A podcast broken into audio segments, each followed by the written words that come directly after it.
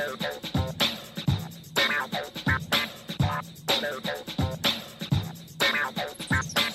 hey everyone, and welcome to this week's episode of The Boundless Show. Lisa Anderson here with you. And later on for our inbox, we have a girl. Uh, she's experiencing a roller coaster of emotions over her ex boyfriend. Uh, she thought God spoke to her to get back in that relationship after their first breakup, but now she's wondering, yeah, was that actually God? One of our counselors is going to provide some insight there. And then for our culture segment, Paul Angone is here to discuss a new book that he's written on lies young people believe today. And so this is going to be right up your alley and you're going to want to listen in.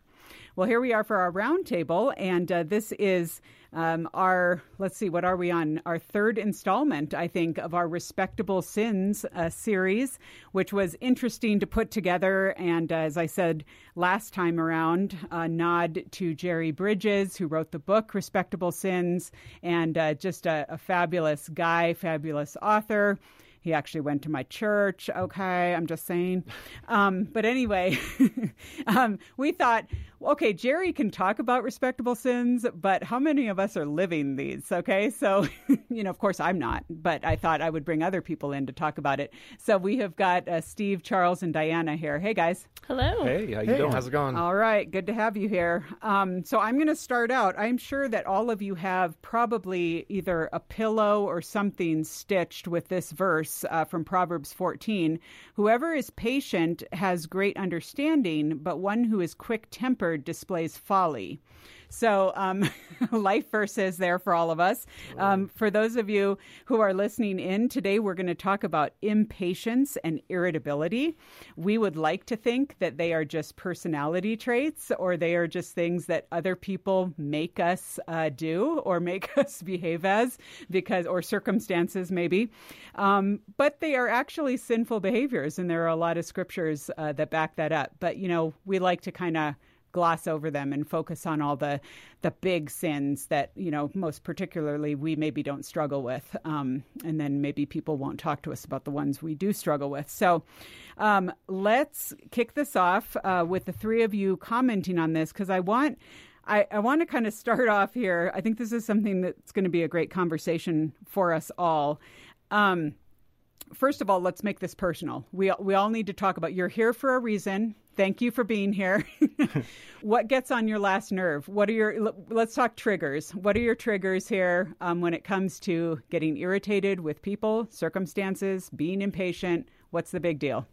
Well, how many do you want up front? I mean, there's there's a laundry list. Uh, it happened to me this morning on the way to work. So we live in beautiful Colorado Springs, and you know we got a a, a nice dose of snow within the past couple of days, and there was this uh, lady driving in front of me. She was driving literally seven miles per hour, and I'm trying to get to work, and the impatience, the frustration, the anger just started to bubble up. And I remembered that I had this on my calendar and I said, okay, well, this is the time to practice some patience. So I passed her by a couple of seconds later and I just gave her a bless your heart as, as I passed Um, by. Charles, she was being safe, and so now, in addition to being irritable, you're just an unsafe person. So, Oh, okay, wow. yeah. You You just didn't add more that there was two feet of snow on the ground while they were Right. driving.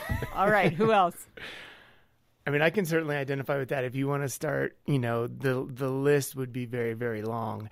And as I've thought about this, I too found myself almost being more impatient and irritable. But I think for me, where I mourn it the most, because drivers all the time, it's easy for sure. And where I mourn it the most is those like my wife and my children who always those closest to us tend to see the worst of us. And I know as I was thinking about this is where I'm just like, oh my gosh, like I really can be that bad. Yeah, definitely um, relate to the the driving as well, um, and I think also for me a big a big trigger, if you will, um, are, is politics on social media. Um, and I would even go so far as to say, and, and I guess this is terrible, but you know we're practicing, you know, being open and honest. Um, Christians on social media um, are actually a really big trigger for my impatience and irritability. Um, oftentimes, I'm I'm very embarrassed for what is thrown out on the World Wide Web under the name of Christ. Hundred percent. Yeah. I'm totally there. Well, it's funny funny you guys say this because I actually just had to do an exercise. I think this was last week. Because um, I, what's weird is personality wise, I consider myself pretty chill. I'm kind of like, I'm not the person that has to have an opinion on everything. I'm not the, you know, I'm just like, you know, that's cool. And I'm very flexible with plans usually and stuff. But it was really funny because I was super worked up about several people in my life in particular who, if I'm being honest, were not doing what I needed them to do.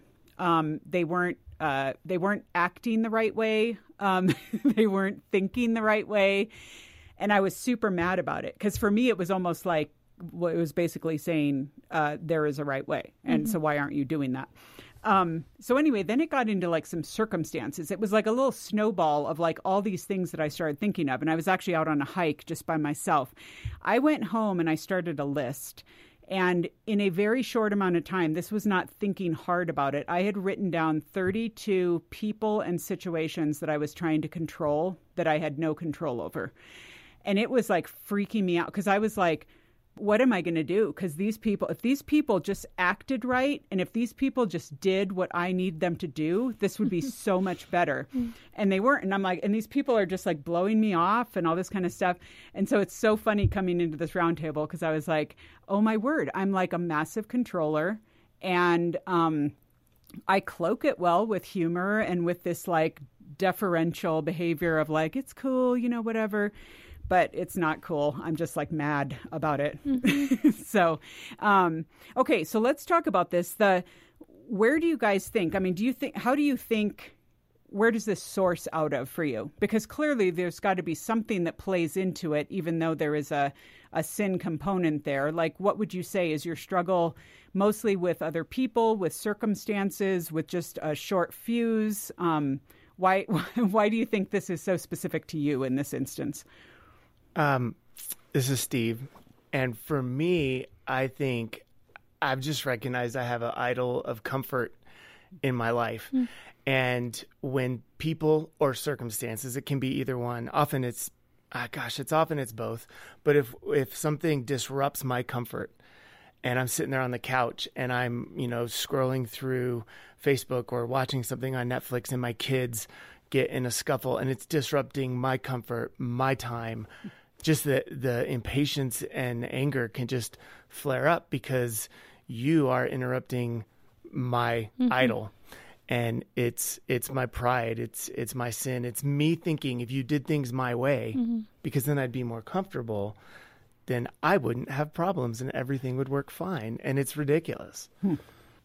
I think um, a lot of mine comes from um, I, I don't I don't know if it would be personality type feeding into circumstances or what you might um, translate that to, but I'm I'm very much um, about efficiency and getting things done in the way that I would consider to be excellent um, or efficient, kind of Lisa, like what you were saying about, hey, there is a right way to do these things. Um, and even not necessarily a right way as much as a best way um, or a path of least resistance. And so those, I think those triggers for me really come into play when it's um, it's disrupting the efficiency. It's disrupting, it's taking the path of most resistance and then complaining about it. Of like, well, you made a dumb decision, so I have zero patience for what just happened here. Like, I don't, I don't know why you want me to empathize with you. Um, but I mean, obviously, um, like you were saying, Steve, it's it's a source of ultimately it's a source of pride and a source of I think I know what is best, and therefore, because you're not fitting into these specific categories, I am impatient. Diana in that same way. So uh, another of my pet peeves is uh, ordering meals at a restaurant. Listen, this is our favorite restaurant. The the menu has not changed in several years, so let's you know mm-hmm. hop to it. But um, you know, it really gets down to a heart issue for me. Um, specifically, Steve, you mentioned your wife and kids. The people closest to us is are, are, are the ones that we typically struggle with. Um, and I've noticed in myself when I do have irritation in dealing with my family and close friends, it's really internal with me. Um, and the Holy Spirit, you know, will oftentimes smack me right upside the head and say, you prayed for this woman. Mm-hmm. You mm-hmm. prayed for this child. Mm-hmm. What are you doing? Just look at them. Look at the gift that I gave you. Now, there are times where I'm still stubborn, where I'm still, uh, my pride flares up, and I just don't recognize that moment or don't give in to that moment. Um, but it, it's it's a heart issue, mm-hmm. Lisa. Is is what's going on with me? Yeah. I, yeah. So, what would you think? Like, why are we so quick? And maybe just you know, speak for yourself in your own circumstances here why do we try to sweep this under the rug and how do you try to do that? So, how are you trying to justify your behavior? How are you trying to make this not a sin issue, but just something that's like more of a justice issue or more of a, a correctness issue? Um, why do we get away with that? I kind of grew up this way. I think my family of origin was that way, and so I'll just blame know, it on the parents. Okay. I mean, it, it, it it is that, but it's not. I mean, it's a, it's totally blame shifting. But I know that growing up, my family was like that. My wife's family wasn't like that. You know, she doesn't deal in that same area, but we thought we were better than other people. We thought we knew more than other people, whether it be the driver or anyone else. And so, yeah, I can easily dismiss it that way. And and after all, I think I know what's right for every situation, right? I mean, I can dismiss it there too, mm-hmm. which is just sin on top. Of, I mean, this is awful. Sorry, I'm so bad. sin. Compounded sin. Oh, that's good. Um, I think you know it's it's kind of funny that you mentioned your background, Steve. I would say that the opposite is almost true for me in the sense of um, I have I have experienced. I've seen so many people and people close to me that are eager to shift blame constantly and as an excuse for bad decisions, um, and especially for you know what we might put in that category of higher sin decisions um, and the the result of that for me um, I've learned over the years has been um, my impatience. I'm I can be extraordinarily patient with people who don't know the Lord. Um, I have a great amount of grace for their situations and their perspective. Um, and then when people claim the name of Christ, my patience with them really drops immensely. um, I think because I instinctively hold them to that justification, Lisa, that you're mentioning. I hold them to a different standard. I'm trying to hold them to a higher standard If I don't care what your situation X, Y, and Z was when you were five, you're 25, so make a good adult decision as you walk with the Lord. Um, and if you need help in understanding what that is, then ask for help in understanding what that is. Um, and so I think I think for me, that's that's a lot of what I try to to justify in my reaction. Yeah, that's good. Certainly. For me, it's it's comparison. So I'll often ask myself the question internally: Didn't you see how much I sacrificed for the family? Didn't you see me serve you five minutes ago? Okay, I, I expect that in return. Instead of having the heart of just wanting to continue to serve and pour out. But at some point, you continue to pour out if you're not getting filled up. And I'll personalize it. If I'm not filling myself up, with the Spirit, I, I oftentimes my flesh will flare up mm-hmm. and I will have that irritation. Yeah, I'm glad, um, Diana, that you mentioned pride in light of this because I it, it's funny as I walk through my own stuff here. It it makes me realize how much we tend to take the things that aren't a struggle for us and then they become the greatest irritants you know, for us. So we're not going to shine a spotlight on the stuff that's really difficult for us and the stuff that we're weak in or whatever. It's always like, why can't you do this and why can't you do that? And I was thinking to myself, the two things for me are um, people who play the victim, so kind of the helpless people. And there's always some, you know, Diana, you alluded to this. There's always some drama swirling mm-hmm. around them because either they just can't get their stuff together or they're something's happened and someone's got to rescue them. And I think that plays into me having to always be the one who was like pull myself up by my bootstraps and not mm-hmm. having someone to take care of me and whatever. And then the other one is uh, Diana, you and I were talking about this as well. People who um, make decisions or refuse to make decisions out of fear. Mm-hmm. And because I so respect, I mean, find me a Christian who is living in faith and living fearlessly and whatever. And I'm like, I want to follow you. It's just such a, it, for me, it's just such a big thing to see people who trust God and are walking it out. And so, but then I just hone in on people when they're not. And I'm just like, oh my goodness, where's your faith? And what, you know, and just, bleh, you know, and it's weird. And, um, which kind of brings me to my next question here, and that is how do we do this differently? Because clearly we can't just enable behaviors. I've been saying in each of these series, I, I give it the small group litmus test, which is if any of us were sitting in a small group, no one's going to like, we're not going to share something and someone's going to be like, oh yeah, you know, you're a real sinner there. You're terrible. You know, no, they're going to put their arm around you. They're most likely going to give some kind of enabling words or behavior in your direction of like, it's not that bad. It's not. But really, as believers, we want to go after this. And how do we do it rightly while still keeping grace at the forefront?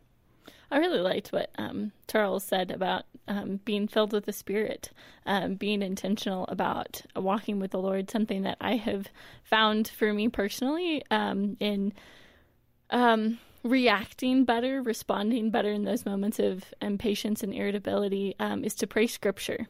Um, and the fruit of the Spirit is actually part of that. Um, and the last kind of line in that passage says, Against these things, there is no law.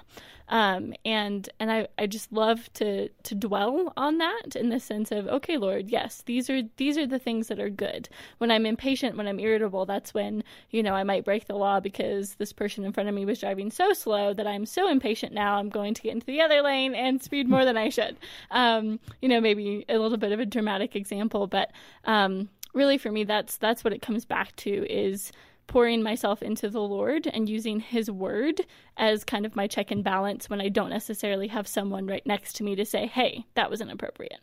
That's so good. Yeah. So for me, it's making the decision before I even leave the house to be unoffended, to be non irritable, whatever that word is.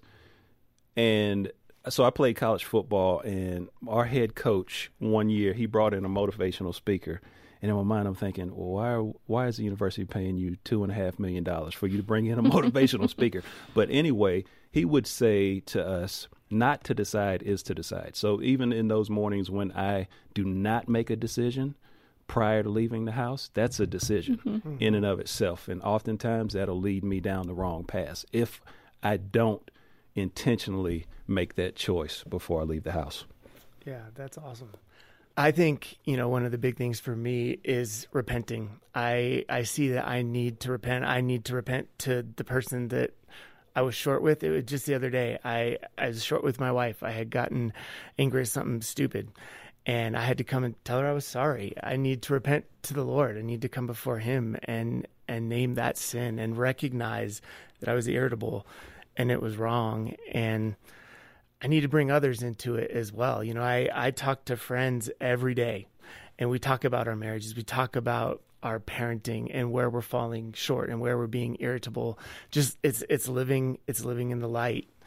And as I repent, I'm turning to the word. I'm turning to the spirit certainly to realize that despite my sin, even though I can be so irritable, Jesus loves me. Mm.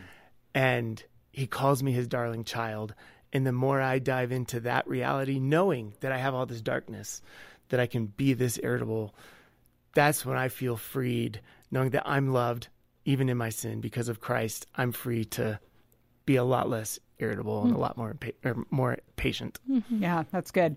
It just reminds me of with my list of 32 people and things, uh, there was one that I knew it was a situation that I was going to have to address because it was an offense. It was a, a there was a sin against me or whatever. So I had to full on Matthew 18 the situation.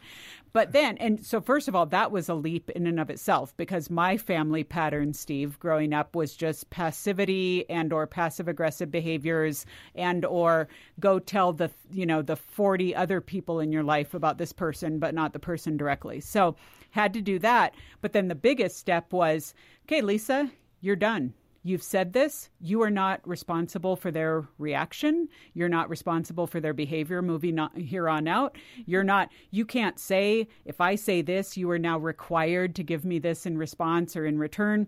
And so I had to let it go. And so that was a big, um, a big learning for me in that sense of just being like, yeah, this is out of my hands. And I cannot be trying to elicit a response that I want and that I think is right by, you know, by saying certain things or making certain behaviors. And mm-hmm. so I think for me, when I think of it, in terms of also repenting of my own unbelief and my own pride, um, is thinking to myself, what do I want to cultivate in response, which is kind of like the opposite.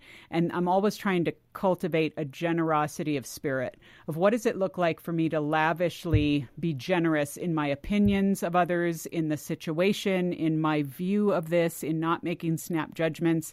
And that always helps me kind of put a check as well. So well, you guys, this has been so great. I mean, oh my goodness, we're already out of time. Um, so I want to just thank you guys for weighing in and sharing your own experiences. I'm sure everyone's going to relate on some level. So, all of you listening, please uh, find us over on social and beyond and give us your thoughts of how you struggled here because we'd love to hear and learn from each other. Thanks, you guys. Thanks for having Lisa. us. Yeah, thanks, Lisa.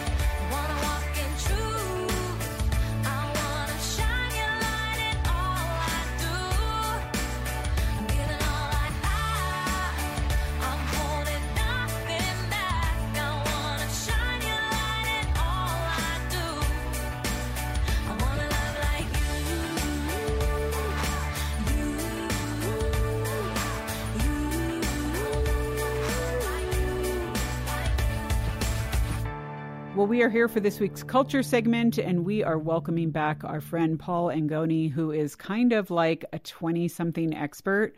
Not that he's 20 something anymore. No, but he not even lived close now. life as a 20 something and now uh, does a lot of speaking, writing, consulting uh, in this space. And uh, you know, if you heard him previously on the show, um, he's the author of 101 Secrets for Your 20s, 101 Questions You Need to Ask in Your 20s. And the one we're talking about today, which we were just talking about, like, life in a pandemic and how you know some stuff was kind of a bummer but it was also kind of a luxury for him to be able to write and kind of focus on some other things that um, he wasn't able to before. And so his latest project is titled 25 lies 20 somethings need to stop believing. So we're going to talk about lies today. And the sub on this is how to get unstuck and own your defining decade. And so i know many of you as you've written in you do feel stuck. You feel like even after this past year you know maybe you were furloughed um, maybe you weren't able to go after debt like you wanted maybe you really struggled uh, relationally or in isolation or you had losses even in your own family as far as like grandparents uh, succumbing to covid and it's been just a hard year. And so we want to help you kind of pick up and look up and kind of move forward. And so, Paul, thanks for being here. Hey, thanks so much for having me on, Lisa. It's an honor to be here. Well, uh, this is going to be fun for us. So, the first thing kind of I want to go after, you know, I mentioned the isolation that um, quarantine and COVID and all that brought. And I think, you know, it was really sad because last year here at Boundless, we had um, our intern, Melissa, and she actually like we were talking about you know defining different generations and stuff and she was like yeah i don't know. I mean i guess what are we going to be the mask generation? And i'm just like okay please don't embrace that. That is so sad. I mean That i don't is know. very sad. yeah i don't know what to think about that. But um you know you even you say here in the book how really um, millennials and Gen Z in particular tend to feel a sense of loneliness compared to older adults. And, you know, I don't know if it's just like you get older and you're more accepting of things or if there's really a lot generationally that's going on. What would be your, your take on that? Because you would assume we're young, we're all like out and about and having Yeah. fun and stuff, but it's not the case at all. It's not the case, you know, and that's one of those that's one of those lies that Mm-hmm. really can mess people up in their 20s cuz it it feels like you should be living the time of your life, having the most fun, just living it up, you Mm-hmm. know? But for most 20 somethings, it's a struggle, it's anxiety, it's depression, it's it's just slogging through it sometimes. Uh, even in a good economy, let alone when economy slows down or let's say a global pandemic hits, uh, it becomes even harder for that. So, still, the email that I get the most is I feel so alone. I feel like I'm the only one struggling. I feel like I'm the only one doubting myself. I feel like I'm the only one wrestling with this. And so that's why even in the book, one of the lies I talk about is I'm the only one struggling. Like that's a lie. And and we know that. I mean, I think we realize that that there are other people going through this. Yeah. Um, but we have this kind of sense of I got to put up this front, this pretend perfection, and I'm constantly telling 20 somethings we connect more over our shared struggle than the pretend perfection. Yeah. But obviously, social media is the big game changer as far as generationally what has changed the iPhone, everything in that sense. So it is a weird paradox to be hyper connected, instantly connected with anybody around the world, and yet feeling very alone in that connectedness. So it it is a strange paradox that's that's hurting. I, I think some of the mental um, health of our our young people, and we're seeing the effects of you know, obviously anxiety, depression, suicide. You know, is going through the roof. Yeah. and that's it's a very scary statistic that I'm trying to get into, and it is an important thing to talk about for Yeah. sure. Well, and I feel like there's this feeling, and you know, we've talked about it here at Boundless. We we hear from folks who say this. This idea, like, there's this constant self check of, like, am I doing enough? Am I enough? Am I being enough? Am I where I should be at this point? And I'm like, man, you know, I feel like my 20s were just, and, and not that I didn't feel this angst, but I was just, I was kind of lame. Like, I mean, I did some cool things, but I also did some lame things. And it was really like trying to figure out my place. And Yeah. I feel like there are a lot of people who are at 22 if they have not crafted this perfect plan for what they should Yeah. be doing like why can't people what's your take on why young adults can't just like work jobs and be faithful at their church and be like we're we're all trying to be these outliers and not everyone can be an outlier Yeah, I mean, I think I think a lot of us grew up with big dreams, big goals, big pressure. Uh, go to the right schools, get the right grades, get the right internship, climb the right steps. And I remember I was that same way. And go make an impact, and also go make a lot of money, and probably get married to a great fan. You know, just all the things, all the things that we check off. Yeah. that we have to do. Yeah. And then we all realize at some point when we fall flat on our face, wow, this is a lot harder than I thought it was going to be. Mm-hmm. And so there is that sense, and we call it a quarter life crisis in some sense now, but that kind of recentering where everything falls apart. All your plans go up in flames and you kind of have to start from scratch. Maybe that means moving back with your parents, which uh, the highest percentage of 20 somethings ever are doing. Mm-hmm. So there's a lot of restarts for people. yeah But it is that and you and i both did that Exactly, both exactly. had our seasons of parental living yeah. Um, But there is that lie of I've missed my chance. Mm-hmm. And obviously that is a lie. And I even tell a story, and I, I tell a lot of historical stories and other perspectives to just do perspective switches in the book. But I tell a story about this 20 something who he was a heavy metal rocker. And they got a, an actually an album deal at like 23, 24. And their album cover is lim- li- literally him with long hair with like big hunks of dead meat. I mean, it's just like total heavy metal rocker. Like we're so tough, we're so cool. So they put out this album and it totally flops, hmm. just fails, bombs. So at 25, he basically felt like his life was over. Felt like he missed his chance, hmm. and he even had you know more success than most 20 somethings have, mm-hmm. but he felt like he blew it. So he you know he it's terrible, and he tries to commit suicide a couple times. He fails at committing suicide, thankfully, and and so he moves to L.A. Uh, starts playing piano again because that was his how he learned music in the first place. In these dive bars in L.A., feeling like he was a failure, feeling like he was in exile, feeling like that's it for me. And then he writes his first song called "The Piano Man" in this dive bar, and uh, and this musician is Billy Joel, uh, who's sold more albums now than Madonna, than Michael Jackson. I mean, one of the best, most successful musicians. But he was a failed heavy metal rocker. Yeah. And that was an interesting all those stories are so intriguing to me um, that we almost didn't know any of billy joel's music. We almost didn't know who he was because he almost took himself out. Yeah. um, believing this lie that i've missed my chance when he was just starting. Yeah. he was on his path and he just had to refine it. He had to get back to his true love of piano. And that's probably why he why he failed as a heavy metal musician. He wasn't supposed to be that. Yeah.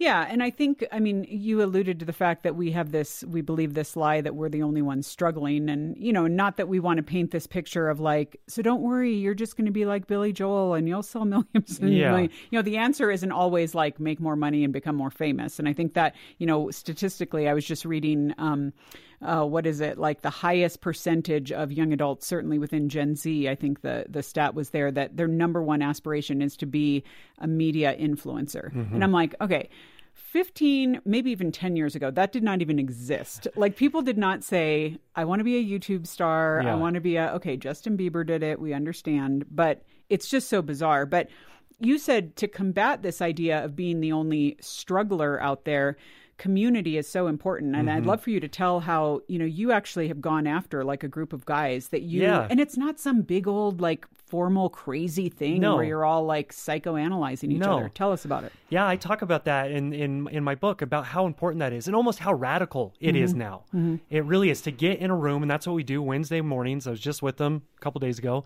and uh, we get into a small room. It's maybe five, ten of us, and we just talk about our day. We talk about our weeks, talk about what's going on, and it's just this safe space where we can trust each other, we can be open and honest, hmm. and just share what's going on in our minds you know, and in our last group, one of our older gentlemen, we have some older gentlemen, some younger gentlemen, and he was just describing a story where he was talking uh, to a 60 something in a similar type group, and the 60 something said, This is such a relief for me because uh, I've never had f- actual friends before. Um, and this is a uber successful real estate mogul who's you know made a millions of dollars. Yeah. He's never had connection. He's never had friends. Okay. And to be in that circle, that safe circle of people that you can really talk to, um, I mean, it's life changing. It's a breath of fresh air. It kind of gets us out of this social media space where we're interacting with most our friends on to have these real open honest conversations. And um, it's so important. And it really is radical. It really is radical in this day and age uh, to be in person but also to be that open and honest and vulnerable. Because everybody's social media reels that we're all putting out there are pr spends that we're putting on social media it really blocks authentic conversation and communication Right. um, because again it makes it feel like everybody's doing better than me and so i don't want to be the one to mention that i might feel like i'm completely failing and missing it uh, i'll have to play the game too along Yeah. with everybody else Yeah. Yeah, that's wild. We talked not too long ago here at Boundless about the kind of the phenomenon of like choice paralysis among young adults and this idea that now there are so many choices and you're worried that you're not making the right choice or if you make the wrong choice, you've lost out on all opportunities that could have led, you know, it's like Yeah. that you know, when I was growing up, we always called them they were those choose your own adventure novels, you know, and you could pick your ending and then you freaked out if you picked the wrong one or whatever. We're now living that, I guess, people. Um, talk to, you know, just allay some of the fears or talk to our audience about what that looks like. Like, how can you move confidently into a choice? Not, you know, using wisdom, but also trusting that it's not going to wreck your entire life Yeah. based on where you go with it.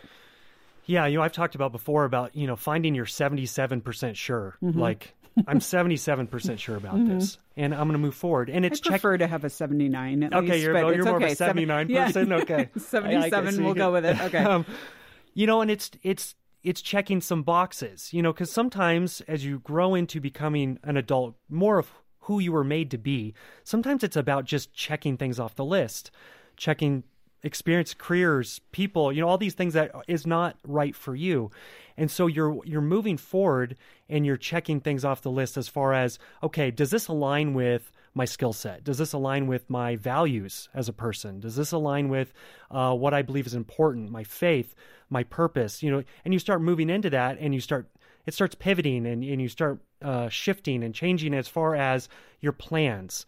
And I think so many of us, it's kind of like uh, you know, I don't want to go on a first date with that person because I don't know if I can marry them or not. Mm-hmm. Well, sometimes you, you actually got to go on the 1st mm-hmm. date to mm-hmm. figure that process. That's part of the process, you Yeah. know, and you might, it might be 35 dates in where you can answer that question or not. And I think that's the same as far as our life and our career. It's, you know, what is the best next step? Yeah. And so in the new book, I talk about, you know, I I think miracles favor forward movement. And it's really hard, I think, even for God to fling open that door for us if we're sitting in the wheelbarrow and saying, God, push me somewhere and I'll be faithful.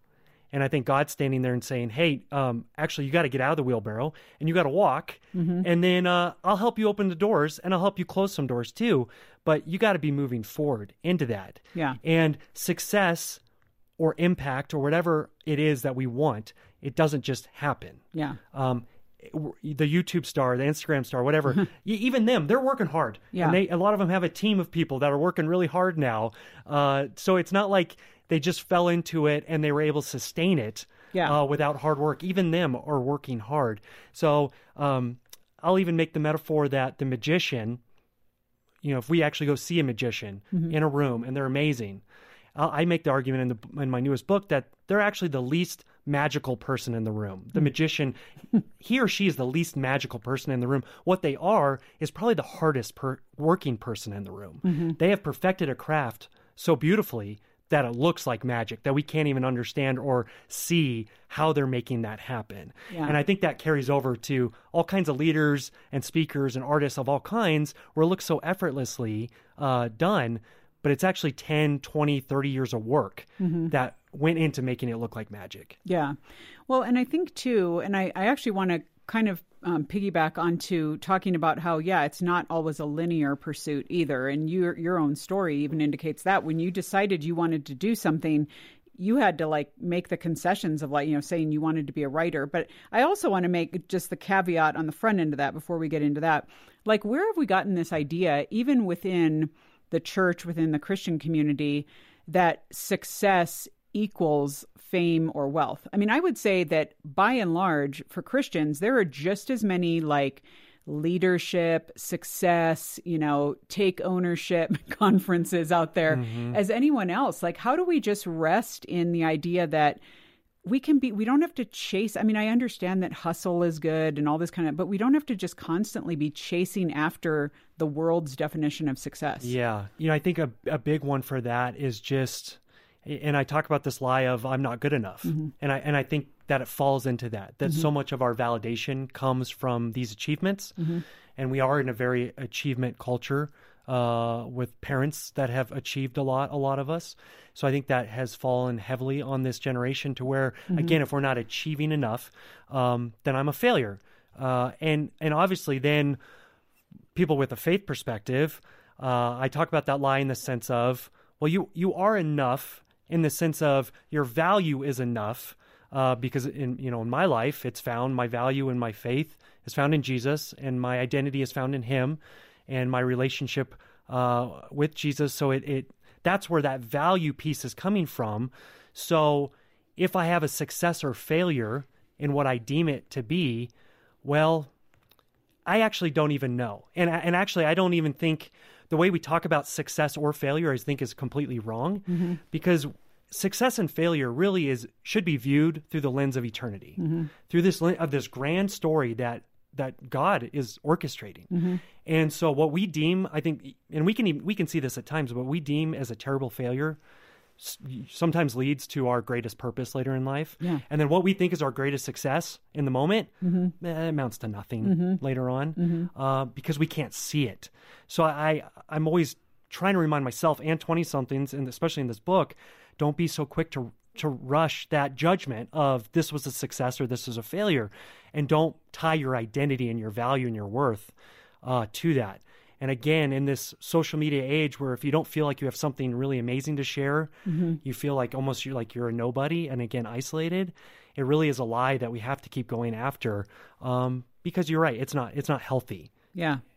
Yeah. Tell us a little bit, um, kind of here in the last few minutes that we have, a little of your own story. And, that, and I know you've touched on this in the past of you making the decision to, like, I kind of want to write some books Yeah. and this might this is a scary thing it's not you're not you know this isn't like our grandparents who worked for a corporation and got their standard check and had all their benefits and their pensions Yeah. and it's kind of putting yourself out there and you didn't know when you first started this that you were going to be published or you were Mm-hmm. going to that's a hard you know hard thing to get Yeah, my story is a long one. If you've heard it before, it's it's it's a lot of failure. Uh, it was my whole twenties, basically, of trying to get a book deal, trying to write a book that uh, for twenty somethings, because I felt like this was such an important topic. I was so passionate about it, and then having a bunch of publishers come back and say, "Uh, sorry, we're not going to take a chance on a complete unknown like you."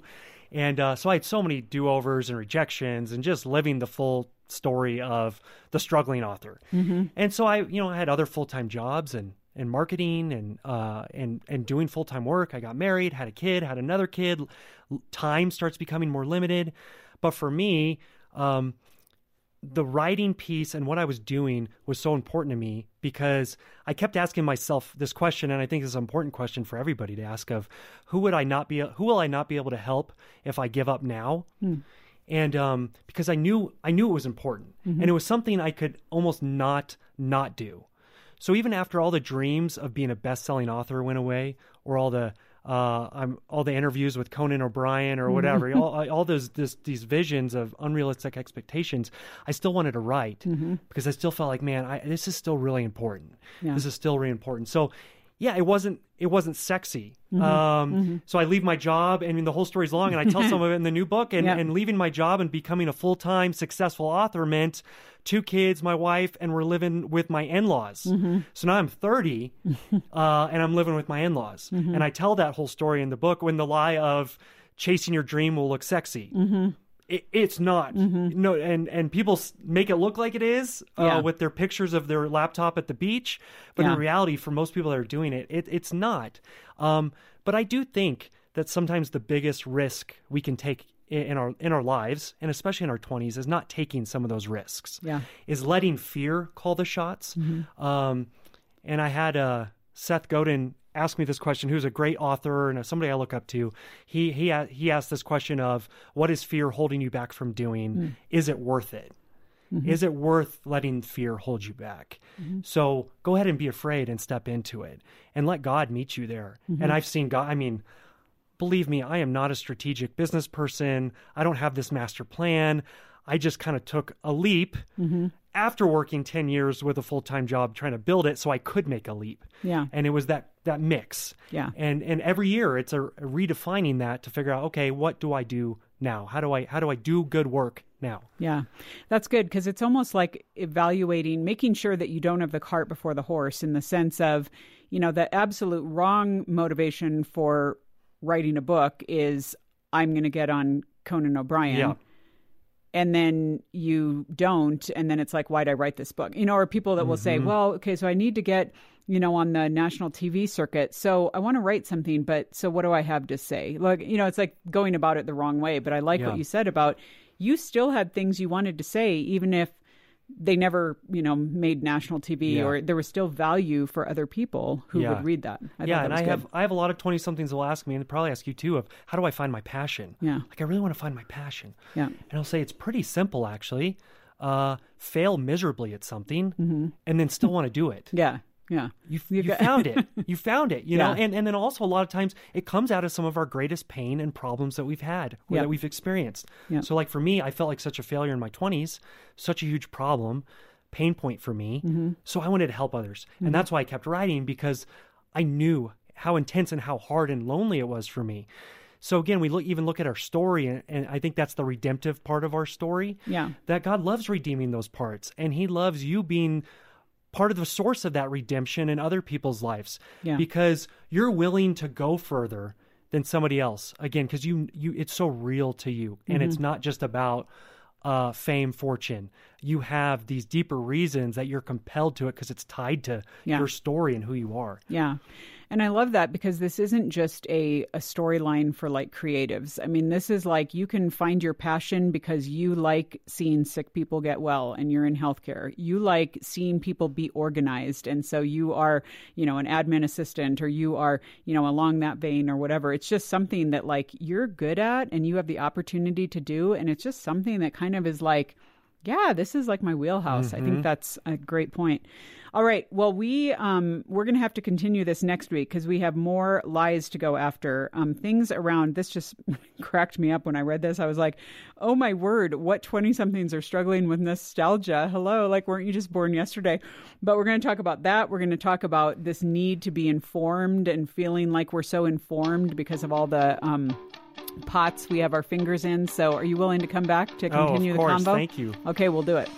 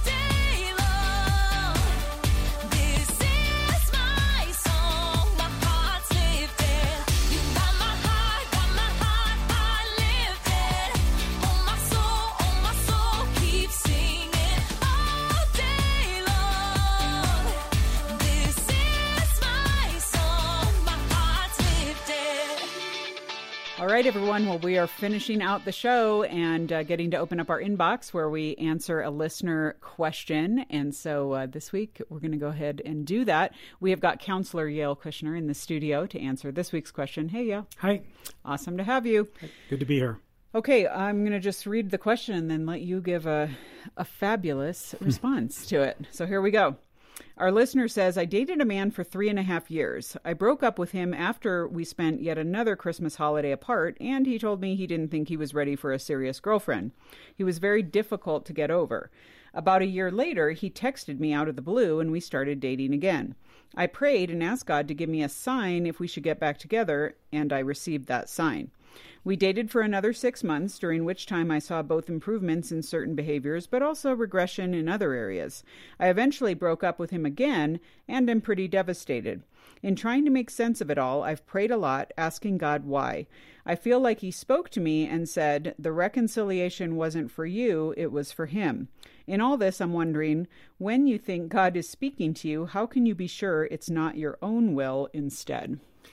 Lisa, that's a really good question. And I think there's a couple of different ways I could go in answering it. One could be specifically to that situation with her and how much time and energy she put into a relationship that didn't work out, even though she was trusting God, or the underlying question, which I think is being asked here, and that is, how do I discern what God really wants from me? Because I, she says she prayed about it, she got the sign of some sort that this was okay, but it ended up leading nowhere. And after three and a half, four, or five years, here she is still single and disappointed. I think the question that really does need to be answered is that underlying one is how do I know when I pray what God's will is for me, whether it's related to this relationship or related to which college I go to, which uh, employment do I work at. Um, I'm not a great supporter of formulas and formulaic type of things, but there is a sort of pattern that we can follow in discerning God's will. Number one, James chapter 1, verse 5 says, If anyone lacks wisdom, let him ask of me, and I will give it to them. So, the primary thing that one does when they're trying to figure out, God, what do you want, is that James passage on wisdom. God, give me the wisdom that I need to make the right choice. Secondly, is to read God's word, to be enmeshed within God and His word helps us have better thoughts of maybe His direction. Third is find godly, spiritual people that you trust to share with and get feedback from. And fourth is a step of faith. Once you've prayed for wisdom, looked at God's word, got good counsel from wise spiritual people, then God wants you to act and step out in faith. God has never said, I didn't see that one coming. Mm. He always knows the path forward. And so if you have to choose door A, B, or C, and you've done those four things, whatever door that you choose, God is more interested in personal development and growth and maturity and trust in Him than He really cares if it's door A, door B, or door C. Because He's on the other side of whatever door you choose. He knows the path forward. Yeah, that's a good point. And I think too, I'm, you know, you said you're not a huge, uh, uh, you know, supporter in that sense of, you know, I'm not a huge supporter of like, oh, I need to get a sign or I need to, you know, God gave me a sign. Because again, a lot of times those signs can be interpreted through our own feelings. Um, but I would say, you know, again, it's it's again that general principle of we can trust God with what, you know, what he has for us. And it's not, I don't think he's operating out of a scarcity mentality of, you know, if I don't give you this or if I do give you this, it means I can't give you this or I can't give someone else. So I like the fact that you just said that, like, yeah, it's, o- it's okay. And it doesn't mean that because you dated and broke up and dated and broke up that this whole thing was for naught or it wasn't God's will or whatever. You know, you won't know. Maybe for five years, 10 years, or into eternity. So I think that's a good point. So, but thanks. Good principles uh, to start with. All right, folks, that is it for this week's show. Um, we do love it when you hop over and give us a review if the advice, either in this inbox or maybe um, something we've shared in our roundtable or our culture segment with one of our fabulous guests, has been meaningful to you. So if you go over to Apple Podcasts and leave The Boundless Show a positive review, we would super appreciate it and love to hear from you. And that's a great way for other people to learn about the show as well. So we will see you around next week. I'm Lisa Anderson for The Boundless Show. The Boundless Show is a production of Boundless.org. Focus on the family.